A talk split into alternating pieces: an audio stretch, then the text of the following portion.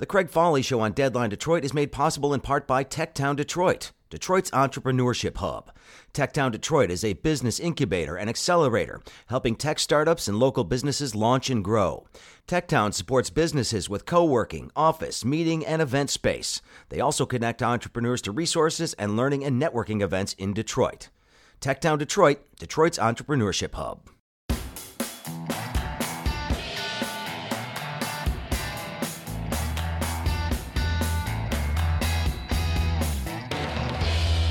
Greetings, everyone. Welcome to the Craig Fahle Show on Deadline Detroit. We are going to be recording this from the bunker today.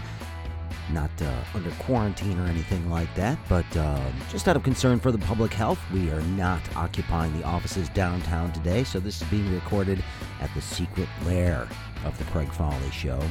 Not so secret, but anyway, that's what we're doing today. And I don't have a whole lot going on today other than to discuss uh, some things that we've been talking about on, on social media over the last couple of days around the coronavirus and what everybody's up to right now. Tomorrow, I'll have some more. We'll be talking to some people about some tips that businesses and independent business people can take to survive this uncertain time and make sure that uh, things go okay and that we have businesses to come back to when we are all back to normal, which could be a while, and for some of us might never happen. But it's an interesting time. So stick around for the Craig Fahle Show on Deadline Detroit. The Craig Fahle Show on Deadline Detroit is made possible in part by Samaritas, the state's largest private foster care and adoption agency. However, Samaritas also provides a number of other services around the state. They are one of the largest refugee resettlement agencies in Michigan. They serve homeless families, persons with disabilities, abused and trafficked women. They also provide market rate and affordable housing for seniors and HUD housing for families, and also have skilled nursing, memory care, and rehab communities in Grand Rapids, Cadillac, and Saginaw. Samaritas, we thank them for their support here at Deadline Detroit.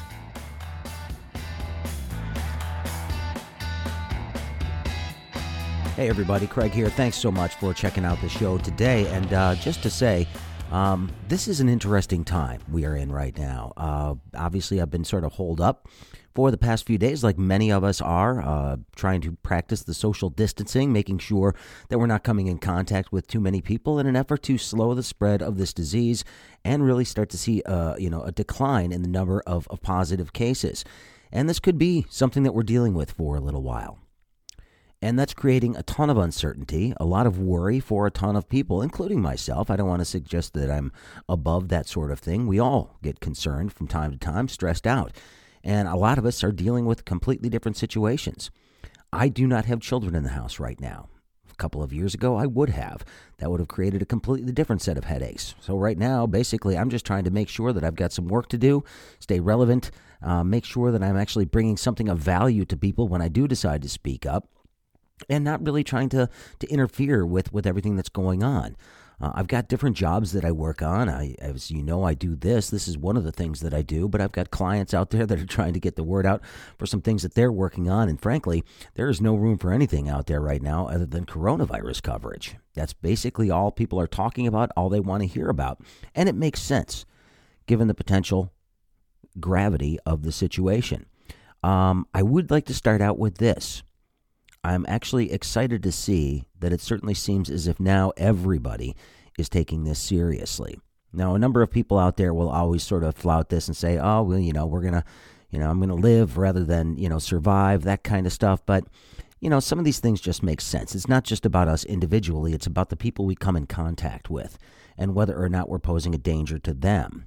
And while I may not be in the high risk category, I certainly don't want to tempt fate on this thing, so I'm being I'm taking precautions, like I think most of us are. And that's a good thing. And you've gotten all sorts of tips on what you can do, how you can spend your time, what are productive ways to spend your time in, in you know, not necessarily quarantine, but just hold up in your house and buying supplies and everything else. And we've heard all the stories about people hoarding toilet paper and hand sanitizer and profiteering and everything else, and all those things are indeed happening. But I think deep down, you know, the one thing that, that all of us are a little bit concerned about and, and should be concerned about is, you know, what is this going to mean for us? I mean, if you're if you've got a salary job and you know you're going to be going back to it, you're getting paid through this whole thing. Well, you know, uh, great. I'm I'm feeling good for you. That's that's a great thing, and um, it's important for me and some members of my family that that is the case for them. And they're in a much better position than many of us are when it comes to what's going to happen here. Like I said, I've got clients, and some of my work is somewhat uh, proof. Uh, you know, it's it's it's somewhat, I guess, pandemic proof in that you know uh, these are long term projects that are going to be going on for a while and I can keep working on them and keep getting paid the way that I have been, which is good. But for a lot of people out there, they're not going to get paid. They're uncertain. I've got a couple of very, very good friends right now who are trying to figure out whether or not they need to find another job temporarily. And what could that job be given what's going on, other than maybe delivering food or working overnights at a grocery store? Something to keep the income coming in while they are displaced. And that's a problem. And that's something that got me thinking yesterday as to what can the government do when it comes to dealing with this problem? What is a responsible package that the government could put out that would give people at least some sort of breathing room, some sort of comfort, some way to get through the next few weeks until they can get back on their feet, until the businesses they work for can get back on their feet? This is a big deal. So, we've been hearing a little bit about what the government can do in terms of stimulus packages, and we learned a little bit more today. Treasury Secretary Steve Mnuchin and President Trump, among others, uh, gave a press conference today talking about a potential government stimulus package. And in it, of course, was discussions about a payroll tax cut. I'm not a big fan of the payroll tax cut. It's a few bucks per pay period for the people who are still getting paid, but it's not good for anybody that's working frankly, hourly or it works for tips or is a restaurant worker that's now shut down. Anybody whose business has been closed, who's not full time, that's not necessarily something that's going to help them, not in the immediate term. Then today, President Trump actually let slip that he's talking about sending out $1,000 checks to everybody in America. Now, that's a direct stimulus. We haven't seen one of those since George W. Bush put one of those out there, and it put cash in people's pockets and allowed them to survive and allowed them to pay off some bills if they had to. But is it enough? I like where they're going with this. It's a recognition that the government can't just shut down everybody's way of living and then not give any sort of relief to individuals, not just the banks, not just the airlines and the industries affected. This is something that needs to go directly into people's pockets to give them some sense that they are going to get through this. That's a huge deal. And I want to applaud the president, actually, for considering it. And we don't have all the details yet. In fact, I know they're going to meet with Senate leaders later today, and there may be some people in there who don't like this idea. But I think the bipartisan spirit that seems to be emerging right now, at least on Capitol Hill, is going to win the day. And we'll get some sort of stimulus package that includes direct relief to citizens. That's a big deal. And it needs to happen. Now, the question is going to be is it enough? Because $1,000 is great, but for a lot of people, that's the rent. Maybe the electric bill and the gas and the rent together, if you're lucky, that gets you through a month. And I think a month might be enough. It could be one of those situations where, you know, we start to see the numbers decline enough where we don't necessarily go right back to where we were, but we also don't have to take the same sorts of precautions that we did before. Now, I am not an infectious disease specialist, so that timeline could be very, very optimistic on my part. I hope I'm wrong, and I hope that it is something that goes that quickly. But it is something that, um, you know, that would help a lot. And it's the kind of thing that shows that they're actually thinking about people and not just the financial institutions. And for me, that's a big deal. I've seen all the cartoons out there around showing that uh, there's all these buildings on fire everywhere. The bank is not on fire, but that's where all the water's going. And yes, the banks need something. And the Fed did their part by lowering the interest rates to make it easier for those types of people to borrow money cheaply so that they can maybe do something to assist ordinary people. Now, can you go so far as to say, hey, you got a month off from a mortgage payment, utility payments are halted for a little while? I don't know. I'm not sure how you do it. But I think that we definitely need to see something from the government that acknowledges individuals in this situation and not just institutions. Individuals are the backbone of the economy. And when your economy relies on money circulating, then you have to find a way to keep that going. Because by shutting everything down, you basically are halting that. And it's a recognition on the government's part that there are people out there that have not been enjoying a very robust economy. They've been working paycheck to paycheck for many, many years. And when that paycheck goes away, the whole system is disrupted. We cannot have another cycle of foreclosures. We cannot have another cycle of evictions. These are things that we need to avoid. Power being out right now when people are being asked to be at their homes because they can't pay their bill, or water being shut off. We've seen actions to curtail that practice.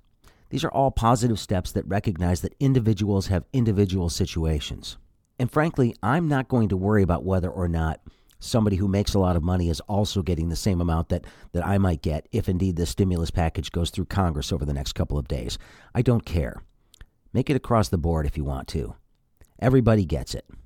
That's a huge, huge acknowledgement on the part of the U.S. government that individuals are going to be hurting through this, and they need to do something to step in and stop it. And I realize it probably took about a month longer than it should have for the government to come around to the possibility that this was going to happen but they got there. They figured it out. Now, it doesn't mean the plan's going to fix everything. It doesn't mean it's going to be perfect. It doesn't mean it's going to necessarily be evenly distributed across all industries or across all people. But if there's at least an acknowledgement that all of us need some sort of reassurance to get us through this and to get us to toe the line and do what we're supposed to do to stop the spread of this virus, then I'm going to say that's a good thing.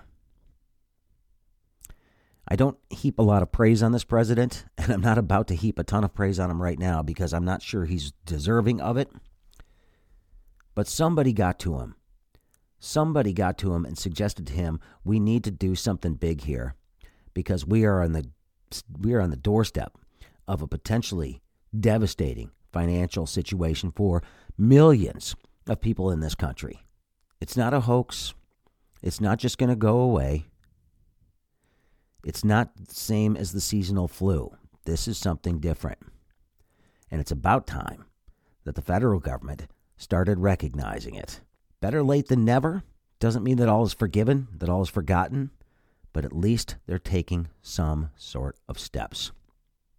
We'll know more in the next couple of days about what we're all going to be dealing with with this and whether or not this plan is going to have an impact.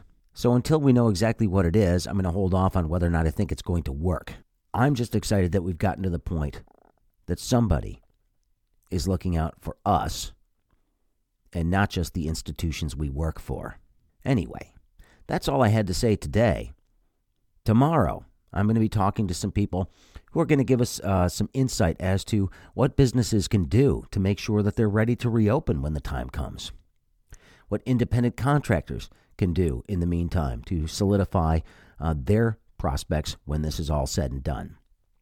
And, you know, what businesses can do to make sure that the employees that they do have, who maybe aren't getting direct payments right now, are going to be taken care of in some capacity so that they want to return to work when the opportunity comes.